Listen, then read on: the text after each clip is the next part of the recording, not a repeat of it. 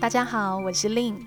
在今天这一集的 podcast 呢，我们要来聊聊的是要不要念研究所这样的一个主题。那在这个主题当中呢，一样有我们的职人代表珍珍在我们旁边陪伴我们。大家好，我是有曾经想过要念研究所的职人代表珍珍。哦，所以其实你也有想过要念研究所？真的有耶。不过那个时机点比较像是在就是出社会之后才在思考这件事情。哦，所以你反而不是在比如说大四的时候，当大家在准备，也就是一起加入了这样的行列？没有，我就是冷眼旁观他们，因为那个时候会觉得跟我的志向没有什么关系。所以其实我那时候有一个室友，他非常认真的在上补习班啊，就是做考古题这样子。那他后来也就真的如愿以偿上了他喜欢的研究所。但那个时候其实没有太多意识，不管是在于自己个人的进修上，或者说那进入职场之后我的职业选择怎么发展，就是完全不会想这件事情这样子。对。那我会比较好奇是什么样就是让你去想再去念研究所这个可能呢？坦白说应该就是进入职场之后你会发现一些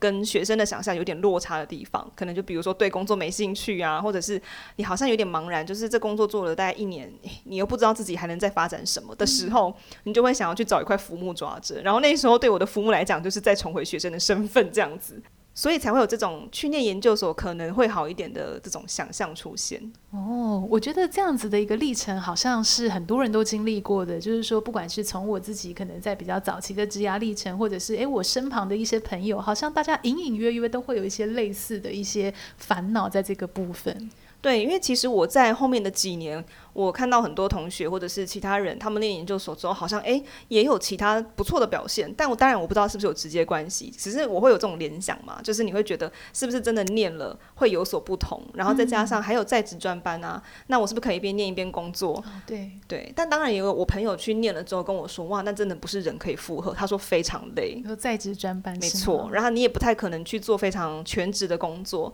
所以他其实就会觉得这个生活会蛮困难，要我好好想想这样子。哦，我确实也有听过有一些在职专班它是比较严格的，它甚至是可能它有一些课是它要跟着日间部一起修的。对，所以就真的不是就是觉得抓了浮木之后就可以上岸这其实有一段漫长的思考这样子。OK， 那不晓得正在听这集 podcast 的一个朋友们是不是也在思考这样的一个可能性。我想我也可以跟大家分享一下，就是说在我的工作上，因为毕竟我是做猎头也是做一位职涯教练嘛，那可能在这样的一个议题常常确实也是我在工作实务上会遇到的一个部分。那我其实觉得围绕在到底要不要去念研究所，它其实会有一个蛮常见的几种可以说是迷思吗？比如说像第一种我很常听到我的客户他想要去念研究所的那个动机是一种洗学历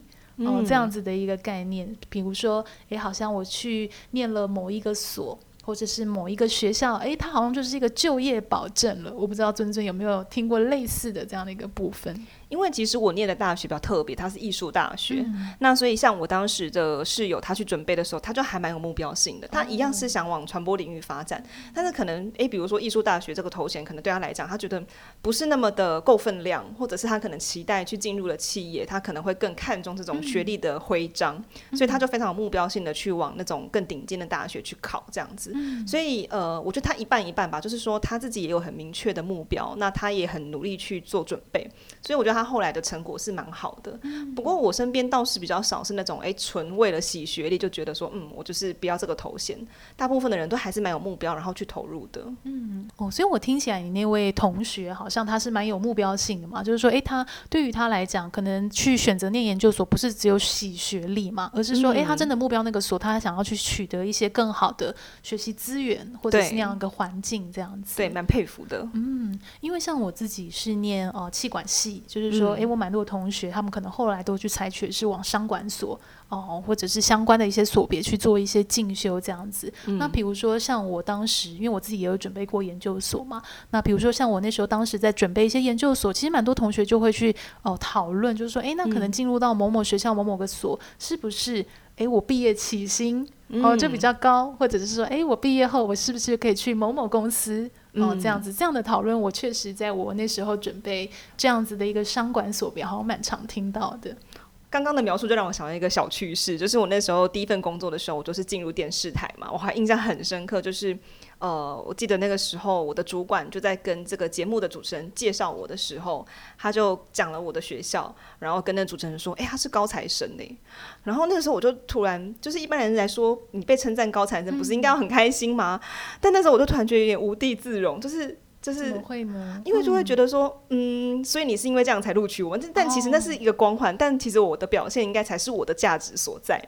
所以他这样子来形容我的时候，我反而有一种很矛盾的感觉，那个心情反而你是不适应这样的一个形容的。对，然后还有一次是我跟两个以前的同学一起去，那我们大学分别是念了不同的大学，但都是比如说国立大学这样子。那时候我们去买，我记得去一个商店买东西，然后老板娘就问我们说那你们是大学生吗？很亲切的问我说你们是什么学校这样子。然后我们就讲了自己的学校之后，他们就说哇是高材生，你们都好优秀哦。然后那个感觉就跟我那个时候被主管称赞的感觉一样，就是你会觉得你是这样子在看我的这样子。对，所以我听起来你有个渴望是希望大家更看到的是你个人的价值。对啊，所以说比如说像是学历就是一种光环，这种东西我可以很感受得到，真的有一些人是这样子在看职场人的。确实是。对，因为我会觉得如果说回归到以我的角色，就是说我自己做一个猎头，做一个 coach， 我必须要说对于可能没有工作经验的人来讲，雇主他在就是说做一些筛选，他可能比较直观的就是透过一些学校，比如说或者是一些所别，因为有一些所别，我打个比方好了，假设你是念跟 coding 啊，跟这种资讯相关的，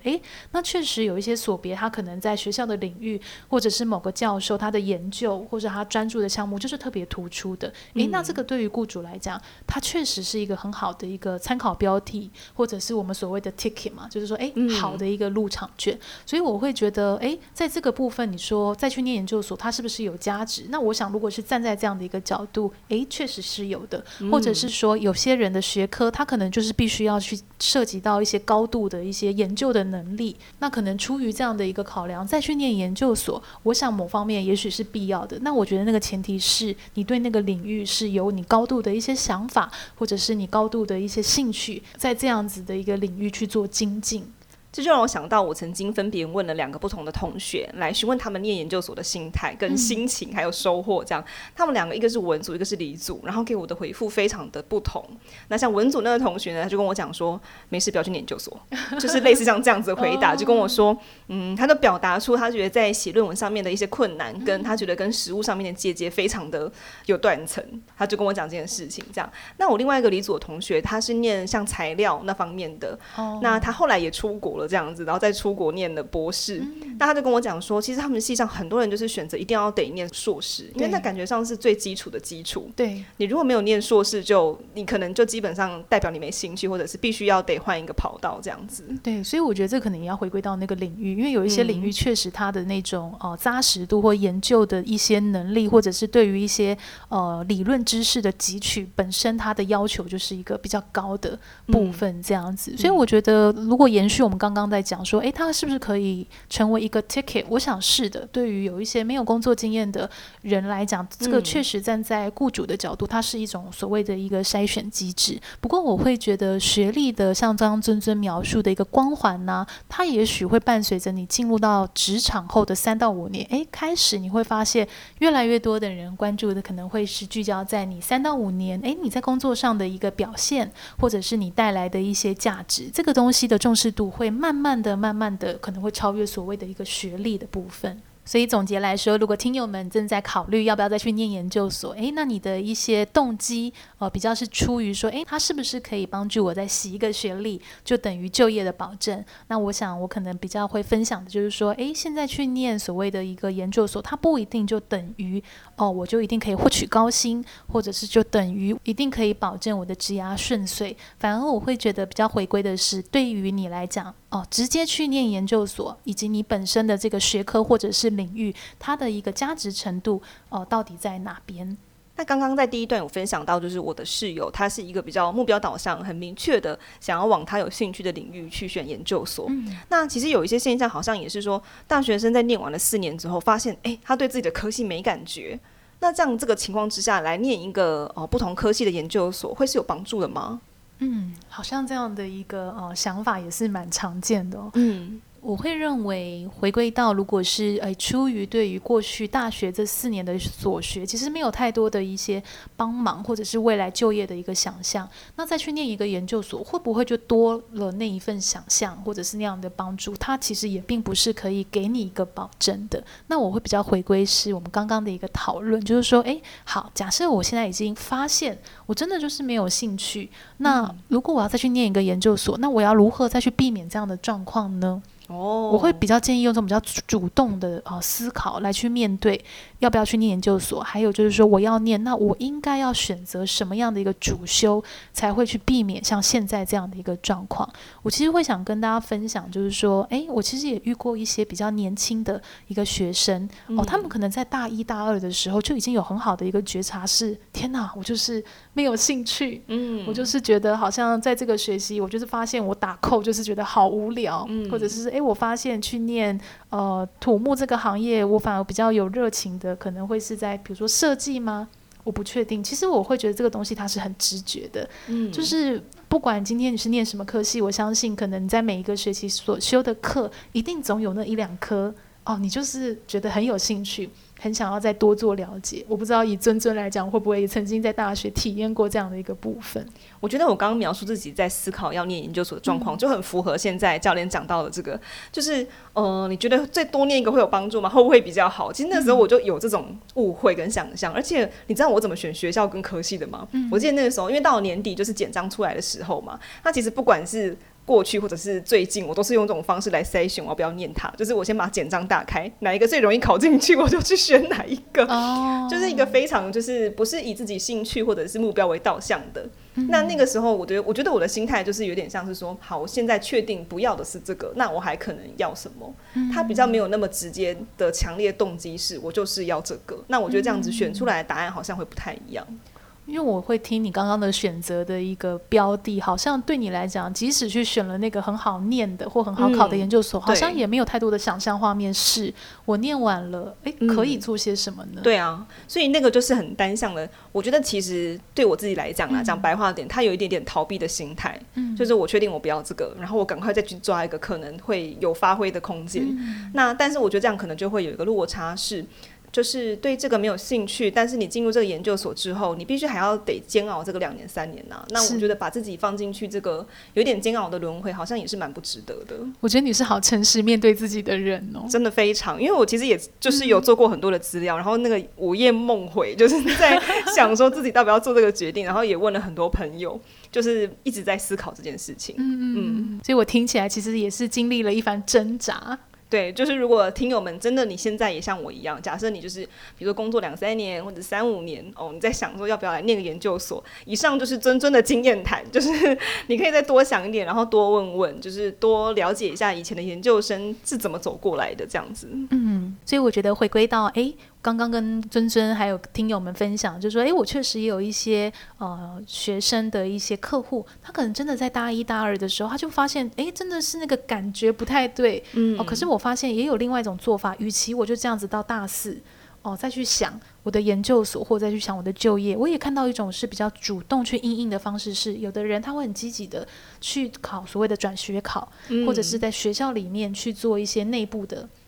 转系，又或者是我也听过有一些学生他就干脆采取所谓的双主修，反而就是说透过双主修的一个方式让自己更有不太一样的一些学习或者是一些训练。我觉得这样都是一个很好的一个历程或者是帮忙。那或者我也听过第4种类的人士，他干脆就是很设定目标是我知道可能我要的暂时是没有办法在学校学习到的，但是我还是会把课业完成，不过我的目标可能就放在的是我先进入职场，先去体验，不管是透过打工或者是实习去探索不太一样的一个可能性，还有实际对于工作角色的一些想象。那这个都是我听到比较有别于我再去念一个研究所那样的一个做法。对，其实因为我们班上的同学蛮多是有转系生，然后也有双主修的学生，然后也有就是转走的学生，其实都有。然后我就发现他们的特质上面真的是那种比较容易掌握事情的人。那比如说在大二的时候有一个同学，他是从别的大学转过来的，那一样是传播科系，可是他很主动的选了这所学校，因为他发现比起理论派，他更喜欢像我们系上那种风气，是比如说我们是喜欢动手做，我们是必须要拍片，我们必须要做什么什么这样的活动。他就自己很有意识，就发现啊，他大学的传播科系是走理论，那我们是走实务，所以他不管是在大三或大四活动中，他甚至是担任我们就是毕展的总召，就是你就知道他是非常有那种主动跟积极性的人，然后也是很扛得起责任。我就发现这个特质上真的有差。那我一个同学也是发现，他好像对于拍片没有兴趣，所以他也很早就在规划他的双主修，所以他后来就真的去当了设计师这样。所以我就觉得，他们在大学讲这些真的是太让我佩服，因为大学的时候我大概还是废废的这样子。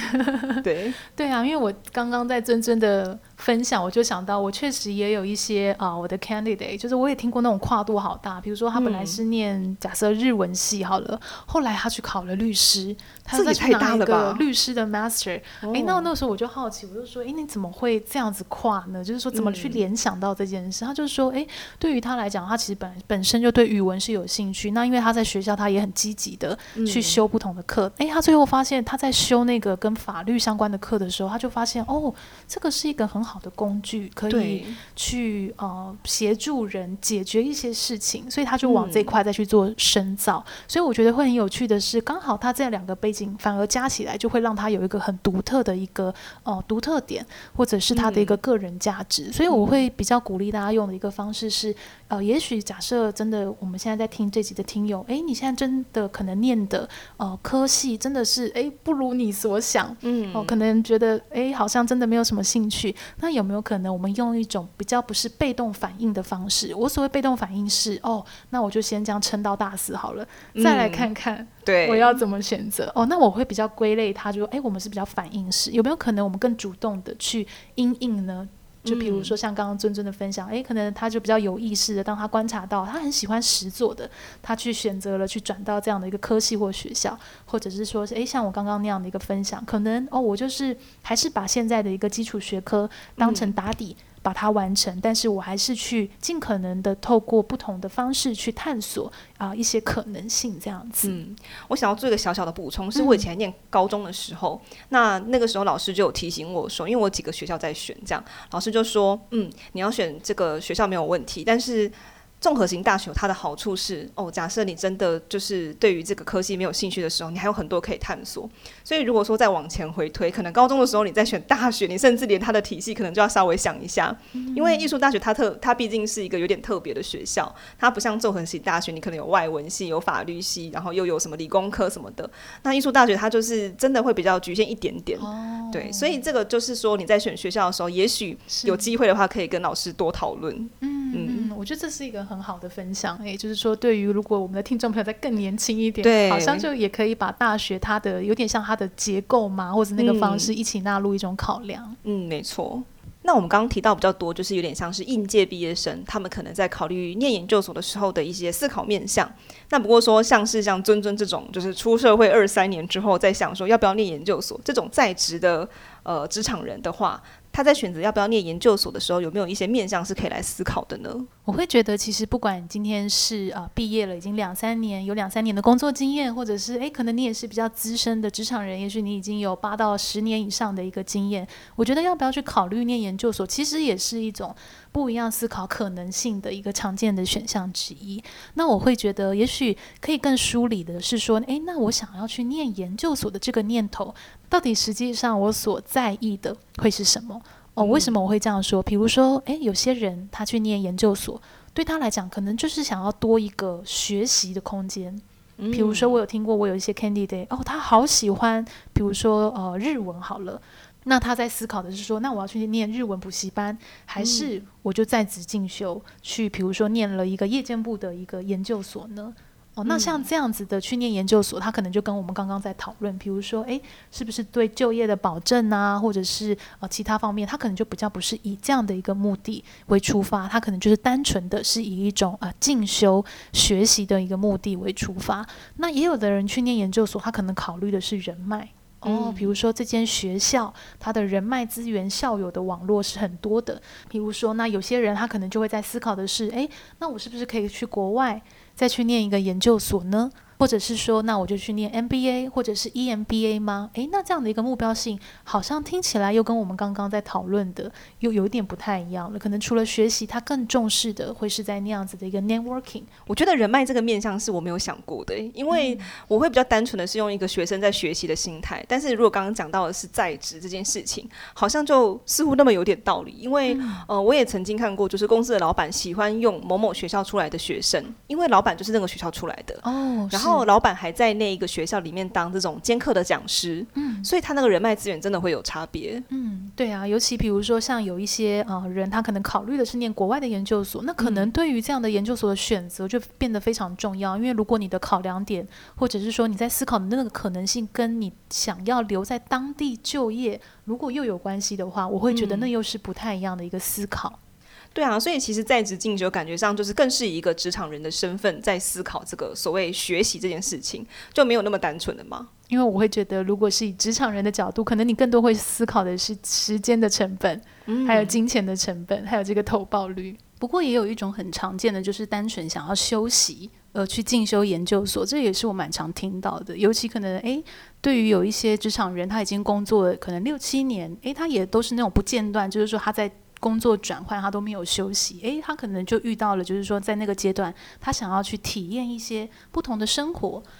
或者是说透过这样子的一个研究所的一个进修，单纯的让自己回归到那样的一个学习环境去沉淀自己，去做一个整理。那像这样子的一个选择的一个依据也是我常常听到的。所以我觉得总结来说，回归到如果我已经是有经验的职场人，我要不要去念研究所呢？那我会觉得也许先梳理一下我想要念研究所的那个起心动念，当这个东西比较清楚，也许不管是你要去体验，那你也比较能全心的去体验。也许你是想要扩充你的 networking， 那确实你进入到了那间研究所，你也会非常积极的主动的去认识你身旁的同学，甚至是这些已经毕业的学长或者是学姐。不晓得珍珍加入我们到现在，对于研究所这个议题有没有一些新的想法呢？我自己觉得念研究所或者是成为研究生应该还是会在我的人生的后面5年10年发生这样，因为我自己本身蛮爱学习的，所以我会期待投入这种学习环境，因为我喜欢思想的启发或者是灵感的激发，还有那种同学间的互动。只是说因为研究生我也没当过，然后我通常听别人分享研究生在写论文的时候都还蛮挣扎的，所以我自己还会蛮谨慎的评估这件事情这样子。如果你是比较应届的学生在思考研究所的选择，我其实也会蛮鼓励，也许可以去跟一些学长姐，或者是像现在 LinkedIn 也很方便嘛，不妨去 research 一下的是这样的学校毕业后学长姐的一些就业发展路径是不是跟你所想的是一样呢？这个可能对于你未来进去这个研究所的学习或是职涯方向的一些想象，我其实都会觉得拓充不一样的一个可能性。所以总结来说，我觉得要不要念研究所的一个这个议题，我反而会觉得那研究生的这个身份对现阶段的你来讲会看到什么不同的可能性，或者是对你来讲会有什么样的养分可以给你呢？我会觉得用这样的一个思维方式好像比较不会是那种度一个时间，或者是有点像是我拿到了这个就可以，我觉得那个概念会是有点不太一样的。对啊，还有教练刚刚其实有提到说，假设你真的是在大2或大3，你就发现自己对于目前的科系兴趣程度其实不高，那其实我们也可以提早来准备，比如说是要转系吗？还是要转学呢？那或者是说要不要去做一些可能自己有兴趣领域的一些课外活动，比如说打工啊，或者是实习，这些其实应该都会蛮帮助在思考自己未来到底是要进入研究所，或者是说直接出社会的这件事情这样子。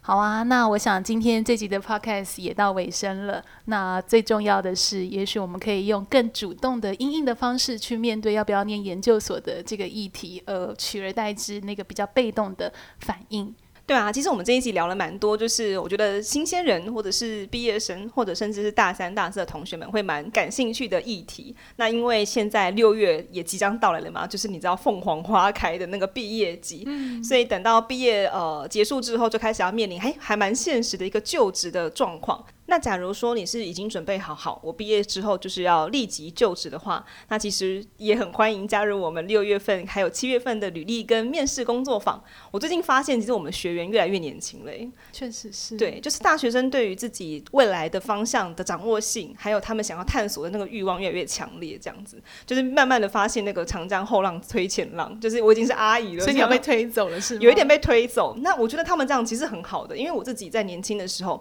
确实我21、22岁的时候其实想的没有这么多，但也许是因为现在资讯很发达嘛，而且我们很多学生也是我们的听友，确实，对，就是他们那个主动汲取资讯的那个态度越来越积极，这样子。对啊，那我想我们的年轻的听友们其实都还蛮踊跃在我们的一些私讯去留言，或者是小盒子我们一些他们想听的一个主题，所以伴随各位在线上听完这个主题，如果有一些想法也欢迎可以回馈给我们。那如果你喜欢今天这集 podcast 的内容，也别忘了可以追踪我的 Facebook 部落格 IG 搜寻猎头的日常。那也很欢迎加入我们思想家的社团跟粉丝团，就是臻臻会用很可爱的图文来陪伴你们成长，这样子。然后最近就是我在实行一个新的贴文，是在就是给年轻人给职涯新鲜人的一个系列，叫做检索词。对，所以说如果你有一些就对于履历上面啊或者是面试上面一些用语不是很清楚的话，我也很希望大家可以在下方留言投稿给我们。那我们就在下集 podcast 再见咯，拜拜拜拜。